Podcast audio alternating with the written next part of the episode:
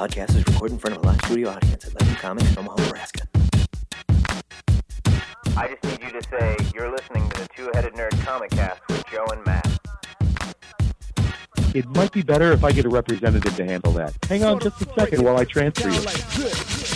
Welcome to episode 46 of THN, where Joe and I are naked and talking comics and nerd news for the week of Wednesday, December 14th. My name is Matt Baum, and when I'm not having my excitement squashed by my co-host after he points out that the Joe Casey that's following me on Twitter might not be the real Joe Casey. No, is not that Joe Casey. I'm sticking with might. I'm writing about and appraising comics for WordPoint.com. And I'm Joe Patrick, artist and co-creator of Good Plus Online. And when I'm not calmly explaining to Matt that his time in the limelight is over and all the comic professionals want to follow me because it's Joe's turn to shine, I'm the manager of Legend Comics in Omaha, Nebraska. This week, THN reviews The Uncanny X-Force, number 18 from Marvel, and Star Wars, Agent of the Empire, Iron Eclipse. That's got to be like a tie for longest title ever. Long title. From Dark Horse. After that, we'll review 10 comics so fast you'll hardly notice the almost complete lack of indie titles this week in the ludicrous speed round. Then we'll visit the THN Sanctum Sanctorum, where Weird Mystic Rites will tell us about next week's comics. And we'll premiere another THN Web Extra, The State Of, where this week we'll be discussing the state of DC's Batgirl. But before we get to all that nincompoopery, let's demand that Barry Bond's sentence be changed to a trial by combat, wherein he and Manny Ramirez are attached to giant rubber bands, Thunderdome style, given baseball bats, while fans of the two cheaters and liars chant, "Two men enter, one man gets into the Baseball Hall of Fame." And then we'll talk about this week's big news. And another example of the internet trying to ruin comics for me, a very public, very heated argument between former Amazing Spider-Man writer J. Michael Straczynski and current Spidey editor Steve Wacker broke out on Facebook this week. It all started when JMS posted a chart showing the steady decline of Amazing Spider-Man sales along with the caption, "Sales of the Amazing Spider-Man since my departure. Just saying." Spoken like a masterful writer. Well, Wacker was quick to respond, coming to the defense of his creative team and making several points about the bias and inaccuracy of the figures, as well as chiding JMS for what he viewed as a petty, mean-spirited attack on the post One More Day Spidey creators. Now, of course, Steve Wacker is much more funny and sarcastic, and so... yeah, you've got to read this. You experience. Can imagine, Wacker said, quote, "Yes, you are one of the bigger names in the comics industry. Congratulations. You've earned the title. It's a shame, though, that the title doesn't come with more class. Just saying." As with all Facebook debates, both parties continued their snide back and forth until Straczynski decided he had had enough and deleted the thread. But not before Mark Wade stepped in to share his thoughts. Wade, who is never one to sugarcoat his opinions, wrote, quote, "Dick move, Joe. Flat out, a dick move, and you know it." Wade went on to say, "I understand Wacker's frustration. Maybe he overreacted a bit in the way good friends do react when they perceive their friends and employees being attacked by a bitter man with a bottomless ego." Ooh. And later, "If anyone doubted you were doing it for anything other than informational purposes," adding, "Just saying" was the snarktacular icing on the cake. No one says "just saying" unless they're doing exactly the opposite of just saying. Now, that's only part of the post. You can read the whole thing at bleedingcool.com. And it's worth a read. But the grand finale of Wade's post is perhaps the most delicious part. Half an hour later, still fuming at JMS's shitty passive aggressiveness, I should probably go walk it off. Maybe with a long walk. A long, dull, pointless, boring walk across America that I won't finish. End quote. This is, of course, in reference to his JMS's most recent run on Superman, which saw Superman walking across the country until JMS suddenly left the book.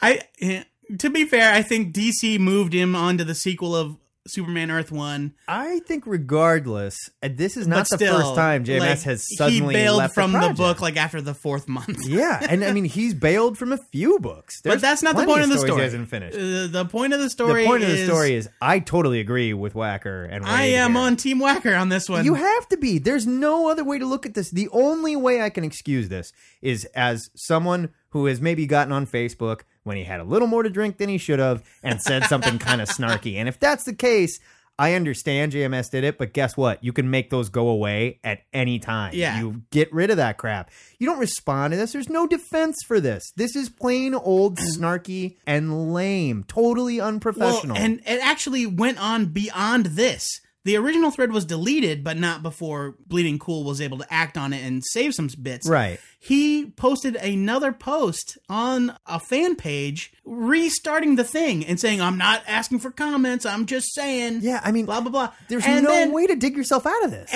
Steve Wacker came back to respond again and again and again. And every time Straczynski deleted Wacker's comments. Yeah, I mean, that just looks like crap. And not to mention that the facts and figures he took were from a blogger who blatantly hates what they're doing with Spider-Man right now. And actually hated Straczynski as well. Yeah, hated Straczynski as well, but put up this number out of nowhere, left out a bunch of issues, left out a bunch of sales information. Like, the chart doesn't even make sense. Right. I mean, it's true that sales have declined, but sales for the industry as a whole have declined. Sales on everything has declined. Yeah, it's just basically a really, really dick move, as everybody was saying. Yeah. And there's no way Straczynski does not look like the villain in this. Yeah, pointless, classless, and I just lost a lot of respect for a guy I didn't have a whole lot of respect left for. Yeah, and seriously, just saying, please. We all know what it means. Yeah, give me a break. Don't try to act innocent.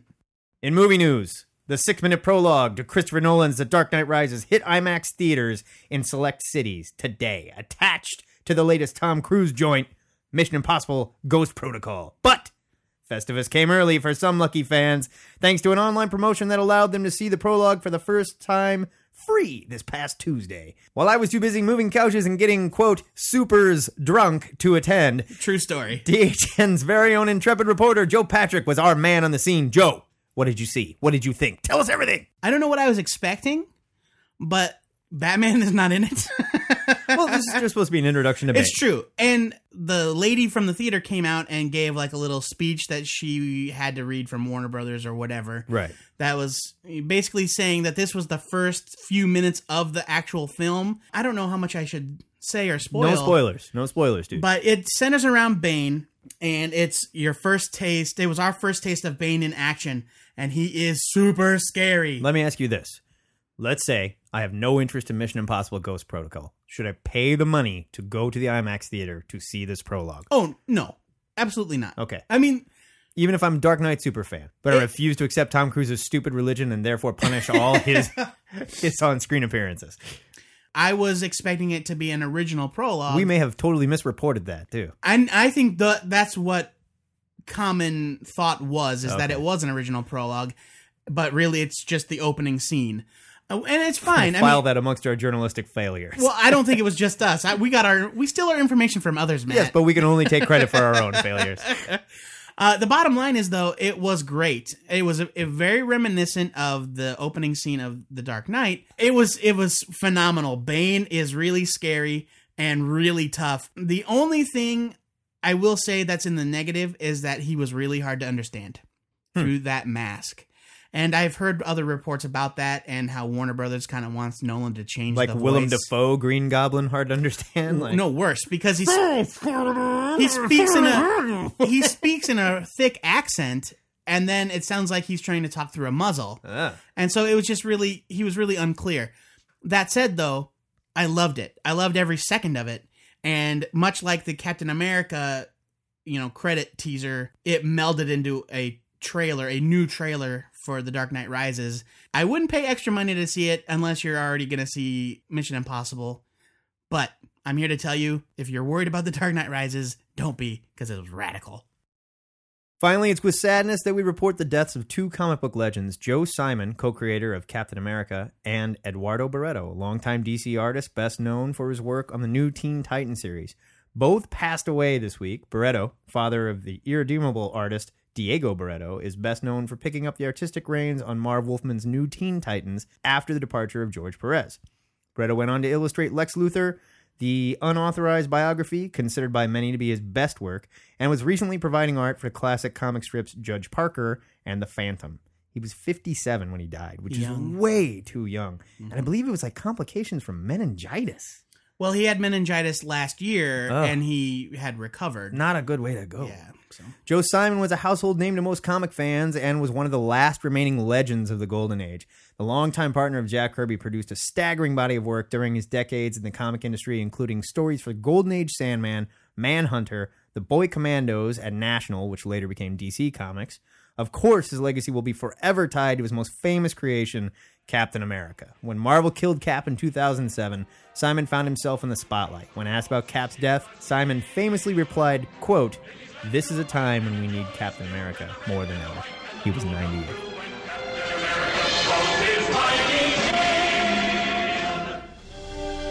That is it for this week's big news. If you'd like to discuss these stories or anything else you think we missed, hit us up on our Facebook page, where I'll be chiding Joe for mentioning the death of two legends as the last news story, making it impossible for me to say anything funny on this part. What an asshole. I think that's the third time we've used the word chiding this episode. Chiding. Yes. What the hell? What is it with us?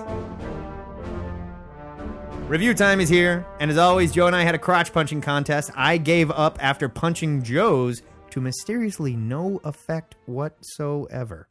So take it away, DJ. What are you trying to say? I have no crotch? Is there something you want to tell us? I reviewed Star Wars Agent of the Empire Iron Eclipse, number 1 of 5, written by John Ostrander, penciled by Stéphane Roux, he French, inked by, oh boy, Julien Hougenard-Bert. Wait, it gets worse.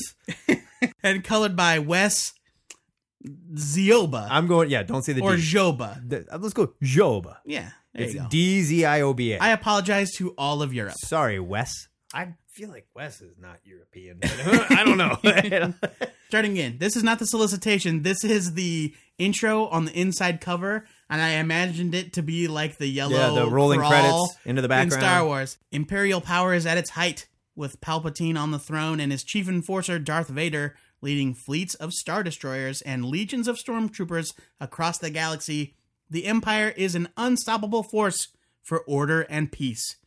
But not every political problem requires military might. Not every negotiation depends on a show of force. Sometimes all diplomacy needs to succeed is the right man in the right place, with the willingness to get the job done, no matter what it takes. Meet Jahan. Let's call him Jahan. Meet Jahan Cross, Agent of the Empire. That hooked me. Yeah. I loved it. Yeah. Now, I was always more of a Star Trek fan than a Star Wars fan. I like Star Wars and everything, but I never got obsessive about the continuity. I didn't read any of the expanded books. And believe it or not, this is my first ever Star Wars Expanded Universe comic. I have never read a single Star Wars comic. Really? Yep. This was my first. And beyond the text crawl at the beginning, there's a tagline right on the front cover that grabbed my attention. Stormtroopers are the Empire's hammer. This man is its scalpel. Ew. And I was like, oh, that sounds awesome. Yeah. I need to know more about it. The creative team, though, also caught my attention. I am a fan of John Ostrander, and I have been for years. He wrote the phenomenal Spectre series in the 90s. Mm-hmm. And he also is the guy that created Barbara Gordon's Oracle identity. Yep. In the pages of Suicide Squad. Yep. Now, Stéphane, I'm going to say Stéphania. Let's go with Stéphane. All right. Stéphane Roux is a really talented French artist. And the last time I saw his work was on the Zatanna ongoing series. Which was beautiful. It was a good book. It beautiful. Ended, when the reboot happened. He also had a nice run on Birds of Prey. And he is the one that did a lot of those DC motivational posters, the ads in the books that came out right around Final Crisis, and they were all about villains. Yeah. Yeah, they were great. And so I was... Too bad about Final Crisis, though, huh? Well, yeah, and so I was attracted to the creative team. I don't know why I had this impression, but I never really thought that anybody super impressive worked on the Star Wars books. Ostrander's been writing really good Star Wars stuff. No offense, everybody. For Dark Horse for quite a while, for a lot of years. And that's what I came to find out while I was researching this book. So we open up with Cross confronting a corrupt Empire official, and the secrets he uncovers are what kind of springboard him into the plot. And he's headed into the corporate sector, where the Empire's reach can't protect him. Which doesn't sound scary or dangerous at all. No. So basically this book is about the Star Wars universe's James Bond.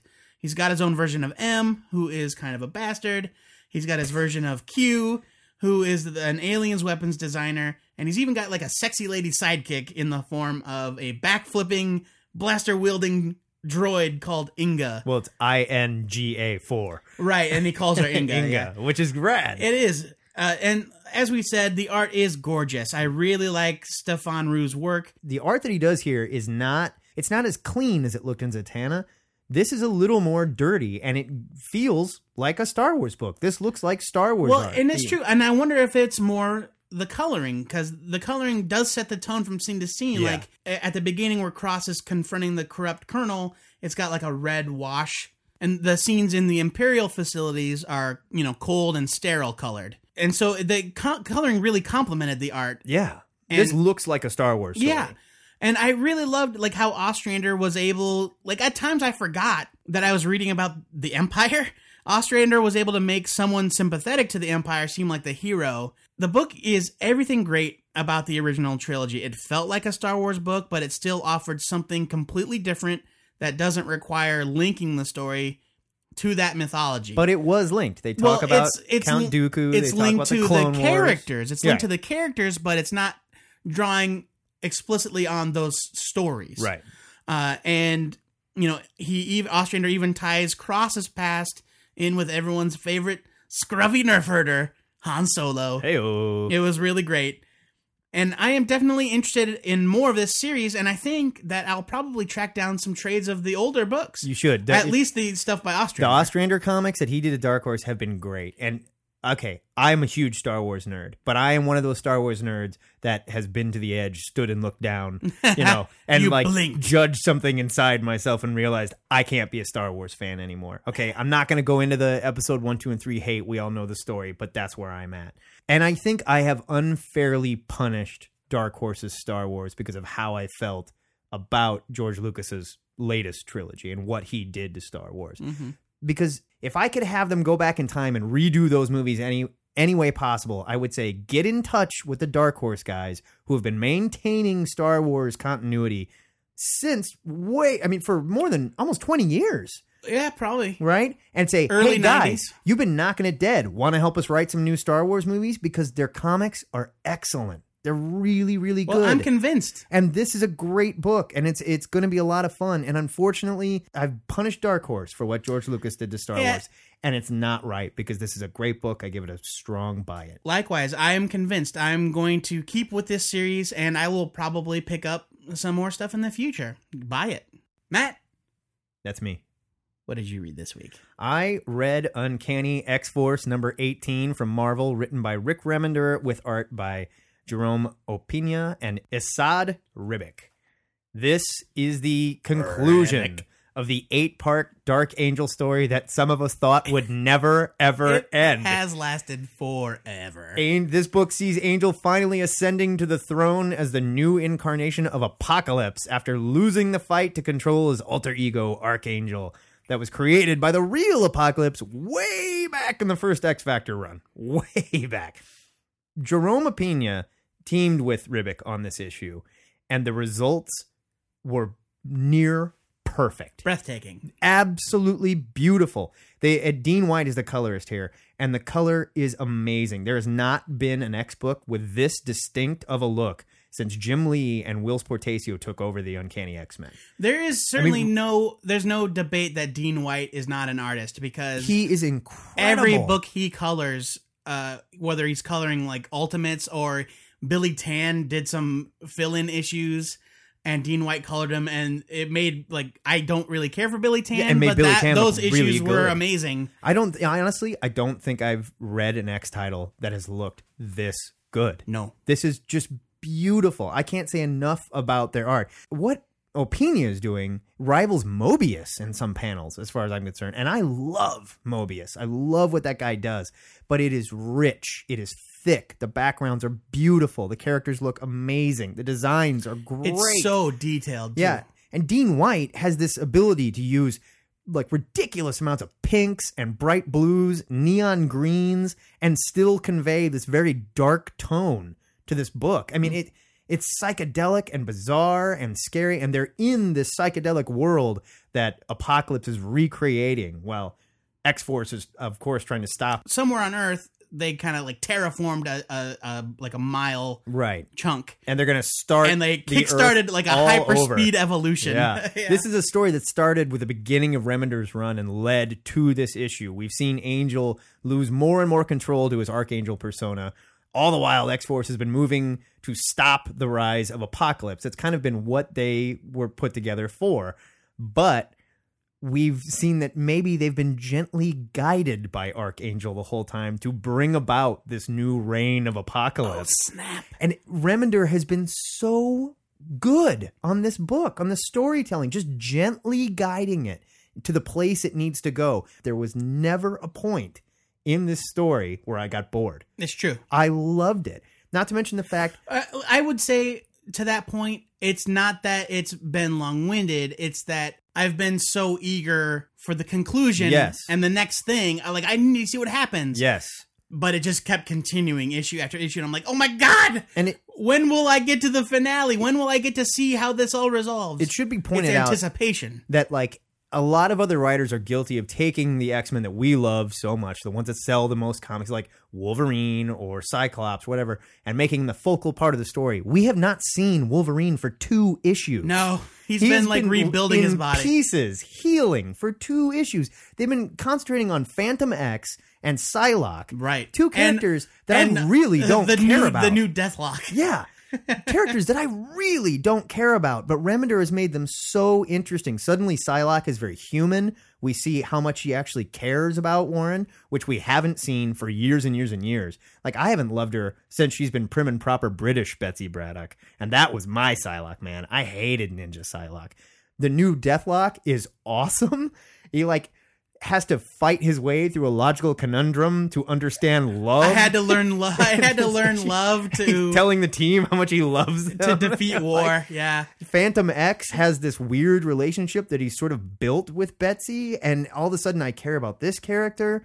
There's this Phantom X is a great character. He really is. And like I didn't particularly care for him when Grant Morrison created him in New X-Men, but he's become so interesting. It's such a great part of this team. And he has 2 brains. Didn't know that. I am not going to spoil anything, but the ending to this story, the last page of this book, the very last panel, that was awesome, was amazing. Yeah. And it reminded me what I love about X comics. And especially we're in the middle of a reboot with Wolverine and the X-Men and Uncanny X-Men. That is fine. It's being done okay. It's good. Wolverine and the X-Men is really great. It is. The books are high quality. But Uncanny X-Force is the best X title on the stands. Buy it. It's true. I will say there was only one way this story could end. Like, there's no way certain people are coming back from this. There's only one way this can end. I could not believe the last page, the ending. I was knocked down. I laughed out loud. I was like, ha! It was just awesome. So well executed. Yeah, I give this book the strongest of buyouts. I'm right there with you. And all the characters that they brought over from the Age of Apocalypse universe, I can't tell you how much I love those characters. Like, I hope they stick around. I want the good guy Sabretooth so bad. He's so much more interesting than the bad guy Sabretooth. It's true, but we're getting the bad guy Sabretooth back. Deal with it. So that is a double buyout for Star Wars, Agent of the Empire, Iron Eclipse, and for Uncanny X-Force 18. As always, we want to know your opinions of the comics we reviewed, so hit us up on our Facebook page and let us know how immature and sophomoric our dumb opinions really are. You're dumb. Now it's time for Matt and I to set the coordinates of the USS Two-Headed Nerd for the MGC 4889 galaxy, where NASA scientists recently discovered the largest supermassive black hole in the known universe. The only force powerful enough to stretch us to a filament 1 atom thick as we approach the speed of light, while reviewing 10 comics in the ludicrous speed round. I wrote that, and I feel like largest and supermassive are kind of redundant. Ludicrous speed! Journalist. Go! Batman and Robin, number 4. This book is so great. I love the nobody character. I love what they've done with Damon. I love the weird secrets that Damon's keeping. Buy this. Oh, Damien, buy it. And the art, awesome. Pat Gleason, you're awesome. The Strain, number 1. This is based on a book by Guillermo del Toro and some other guy, and it's about weird Eastern Bloc vampires. It was creepy. It was super creepy, and I am excited for more. Buy it. Oh, great art by Mike Huddleston. Oh, yeah. Avengers X-Sanction #1. Okay, I had a tough time with this one because I wasn't sure if I enjoyed it because nothing absolutely offensive happened or because not that much happened yet. You enjoyed it because you were super drunk. And I was super drunk. I did enjoy this. The art was pretty. I'm giving it a buy so far. I liked it, too. The Shade, #3. I am going to mention every issue of The Shade in the Ludicrous Speed Round. Because sales on this book are so low that there's a chance it might not even finish. Never trust DC to end something when they should. Yeah, buy it. Carnage USA #1. You know what? I don't care about Carnage. I think the character's really stupid. It seems like a Venom ripoff to me. But you know what? This story was really creepy, and Clayton Crane's art is disgusting, and I love what they're doing. It's sort of Carnage as like a zombie outbreak almost. This was fun. I'm giving it a buy it. Battle Scars, #2. I said last month that if they don't reveal the mystery between this character in the second issue, I'm out. They didn't do what I asked them to do, but they set it up, and the reason why he's still going along with the mystery is compelling. I'm still in. Buy it. The Ray, #1. Jimmy Palmiotti and Justin Gray writing a book I didn't know that they could write, but they did a really good job giving this character a very human feel. And I'm kind of interested. The art by Jamal Eagle is gorgeous as usual. I'm giving it a buy it. I'm giving it a skim it because the lead character spends the entire book explaining everything that's happening. I didn't mind it. I kind of liked him. Hawken, #2. Hawken #2 was brutal and more vicious than Hawken #1. It was totally great. I love it. Buy it. Batwoman #4. J.H. Williams is a master, and this art is so beautiful to look at. I don't even know what to say. I love how Batwoman is painted in every scene she is in when everyone else is not. And now I will say the story is wearing a little long, but it's so pretty that I don't mind. I'm still totally in by it. Pigs, #4. This has been a fun little series about some Cuban sleeper agents. This is like made for FX, man. I want to see this on TV now. Yeah, it's really fun. I'm having a blast with it. Track it down, buy it. Zroosh! That is your Ludicrous Speed Round, and zroosh is the sound Archangel in Apocalypse armor makes when he's roasting a fool with his eyes lasers. Or his hand lasers. Or maybe both. It was a little unclear where the lasers were coming from. Now it's time once again to enter the THN Sanctum Sanctorum, where the all-seeing eyes of the Vishanti have granted us the boon of future knowledge and bestowed upon us the mission to peer ahead at next week's comics. Joe, what mysteries have Agamotto the all-seeing, Oster the omnipotent, and Hogoth, Lord of Hosts, revealed to you? Great intro, by the way. Thank you. Batman Incorporated Leviathan Strikes One Shot, by Grant Morrison, Cameron Stewart, and Chris Burnham, stands out from the sea of other titles. It's about damn time, by the way.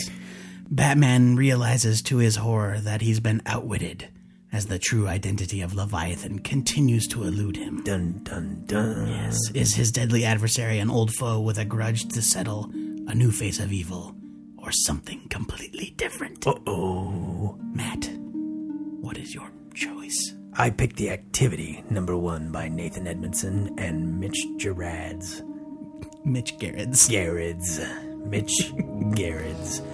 This is written by the same Nathan Edmondson that gave us Who Is Jake Ellis, which I could not say. And Grifter, yeah. I loved his Who Is Jake Ellis, and this sounds like it is very much in the same vein. You've got the evolution of global war necessitating the evolution of special forces to rise and meet the call. The U.S. Army has therefore looked into its last secret special operations tribe, the Intelligence Support Activity, or, quote, Gray Fox. Within Gray Fox is a team of elite men and women whose mission is flexible, whose technology is bleeding edge, and whose execution is precise and lethal. They are Team Omaha. Hey now. Whatever. And they serve the activity. Sounds awesome. As always, we want to know what you guys are reading, so let us know on our Facebook page what you're excited for next week. It's time to introduce yet another new web extra! Get excited! That will be featured on the TwoHeadedNerd.com in a feeble attempt to drive traffic to a website that we still don't even have yet. We're calling The State of Where? Low blow, man. We don't so much review a comic, but we discuss the state of a character. On this inaugural edition, we'll be discussing the state of DC's Batgirl. As you may have heard, Barbara Gordon is once again Batgirl, and that means no more wheelchair, no more paralysis, and possibly no past as Oracle. Some readers love it. Others aren't so happy with Bab's new status quo. Joe, where do you stand on this new Batgirl? I was not super thrilled about the relaunch. I was excited for the relaunch when they announced it was going to be Gail Simone. And I was even intrigued when they said Barbara Gordon, even though I love Oracle, the idea of Barbara Gordon kind of getting back on her feet, so to speak. Sorry, that was terrible. Ugh. I didn't mean for that to be a pun, but... So I was excited, and when it came out, it didn't feel like a typical Gail Simone comic. There was a lot of... I felt that there was so much writing on the reason why she is no longer paralyzed that I felt it's been a mistake for DC to play it close to the vest. And they still have not revealed why Barbara Gordon is walking. And I don't think we're going to get that explanation anytime soon. I also don't like how she's been kind of portrayed as a wilted flower that just can't handle herself. See, this is where we totally disagree on this book. I know what you're going to say. You're going to say that that's the point and that she's jumping in with both feet. I think that's absolutely the point, and I think Simone has done a fantastic job. If this character was supposed to be paralyzed 1 year ago and now... No, 3 years ago. I think they're just saying that she got out of the chair. Like 3 years ago, something may have happened, but she really just got out of the chair. She became paralyzed 3 years ago. Yeah. 1 year, they say in this issue that 1 year ago... She got out of the chair. She was, able to walk again. And now she's flipping around, jumping off buildings, and kicking people in the face. I think it is totally natural for her to have she should have a little bit of trouble, or that's just stupid. Yeah, but you don't think a whole year of recovery... For somebody that's been trained by Batman? No, not who had a major spinal injury and couldn't walk for 3 years. But that's not my main argument anyway. My main argument was there's no way that anybody lets this occur. Am I supposed to believe that Batman does not know that Barbara Gordon is back out there? I think Batman does, but he's busy with his own stuff. Now, we saw Dick Grayson... he's Batman. We saw Dick Grayson approach her and say, hey, this isn't probably a great idea. Are you trying to get back in the chair? And I thought that was really well executed. I really liked that issue. And I liked the way she dealt with them. I liked the flashbacks where they showed that like they had this sort of like teenage love affair type thing. And it's always been back and forth. Maybe we don't really know if they've ever really gotten together, but I like what they've set up. This is interesting. And I think it makes sense that they're treating her like this because she was paralyzed. No, and I get it. I will say I don't love the mirror character. I don't necessarily love the story that's going on, but I see her working. I know why she introduced this to show, like, to bring in this conflict. Like, maybe you should not be doing any of this, and maybe the villain is a little ham-fisted to illustrate that. But I think Gail Simone is doing a really good job here, and I totally buy this Barbara Gordon. She reads like a girl to me. She acts like a girl. Not just that, she reads like a damaged girl because she was a damaged girl. Now, you'll notice me staying quiet during that whole diatribe because I don't want to get the emails from our vast female audience. Whether or not, she does. Whether or not she was Oracle, I mean, that kind of sucks because I love the Oracle character. But judging this book solely on the fact that it is what it is, we're not going back to what it was. I'm saying this is a well-written character, and I like where it's going. And I'm saying I appreciate that point, and I even concede it. I do think that that's what the book is about.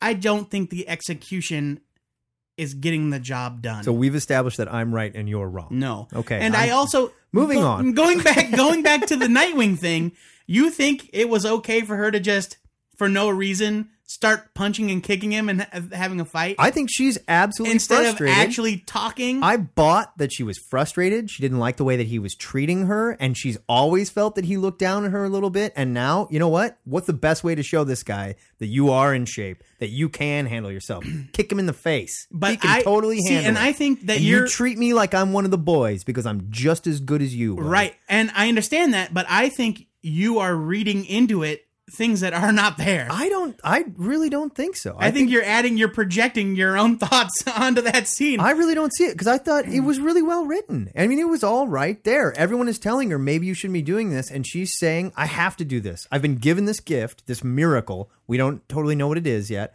I can walk again. And if it means that I end up back in the chair, so be it. I'm going to do what I can do for the time that I can do it. And I feel like Gail Simone's doing a great job getting that across. Well, I will say that I liked this most recent issue better than previous issues. I thought the latest issue was fantastic. It was strong. I'm not a huge fan of the art. I think he's okay. I feel like he's improving. I think he's just okay. Yeah. Adrian Sayaf. And Sayaf really hasn't done a book like this before either. It's true. But now that we're past this first story arc, the main plot kind of concludes. I am interested to see where it goes, but I really need this whole Oracle thing. If she was never Oracle, just tell me and I will deal with it and move on. But don't drag it out because... Well, the fact that they're not telling us leads me to believe that they're going to try and explain it somehow. Yeah. Which is kind of silly. That means a lot of stuff happened to this character in the past 4 years. It's true. What would John Ostrander think? Creator of Oracle. Let us know what you thought of our new web segment at our Facebook page, and stay tuned for more THN Web Extras coming soon. Sort of break it down like this. What matters is Joe Patrick's wrong and Matt Baum is right, and that is it. Two-Headed Nerd this week. If you don't think our transformation into the TMZ of comic book podcasts is yet complete, you can subscribe to the show on iTunes, where your star ratings are appreciated, but written reviews light up our rosy cheeks with holiday cheer. Thank you again to everyone who clicked our donate button at twoheadednerd.com, and if you haven't, your donation in any amount not only helps keep this show going, but keeps both our Xbox Live Gold accounts active, so DJ can continue to watch me smash his pathetic baby gamer score. As always, you can find all things Two-Headed and Nerdy at twoheadednerd.com, like our Twitter handles and links to Ask a Nerd, where you can ask any of your comic-related questions. Also, don't forget to send us your submissions for the THN mascot contest. Obviously, you've been forgetting for the last 6 weeks in a row. Again, they don't have to be Picassos, people. Any talent level, just fire something off. The winner will be voted on by you guys and will be featured heavily wherever we have a web presence. I'm not reading that line anymore. It just leads to heartbreak. If that's not enough, head over to our Facebook page where you can become a fan of THN and answer the question of the week. This week's query: where do you stand on J. Michael Straczynski? Is he a comic writing genius or just an egotistical hack who never finishes what he starts?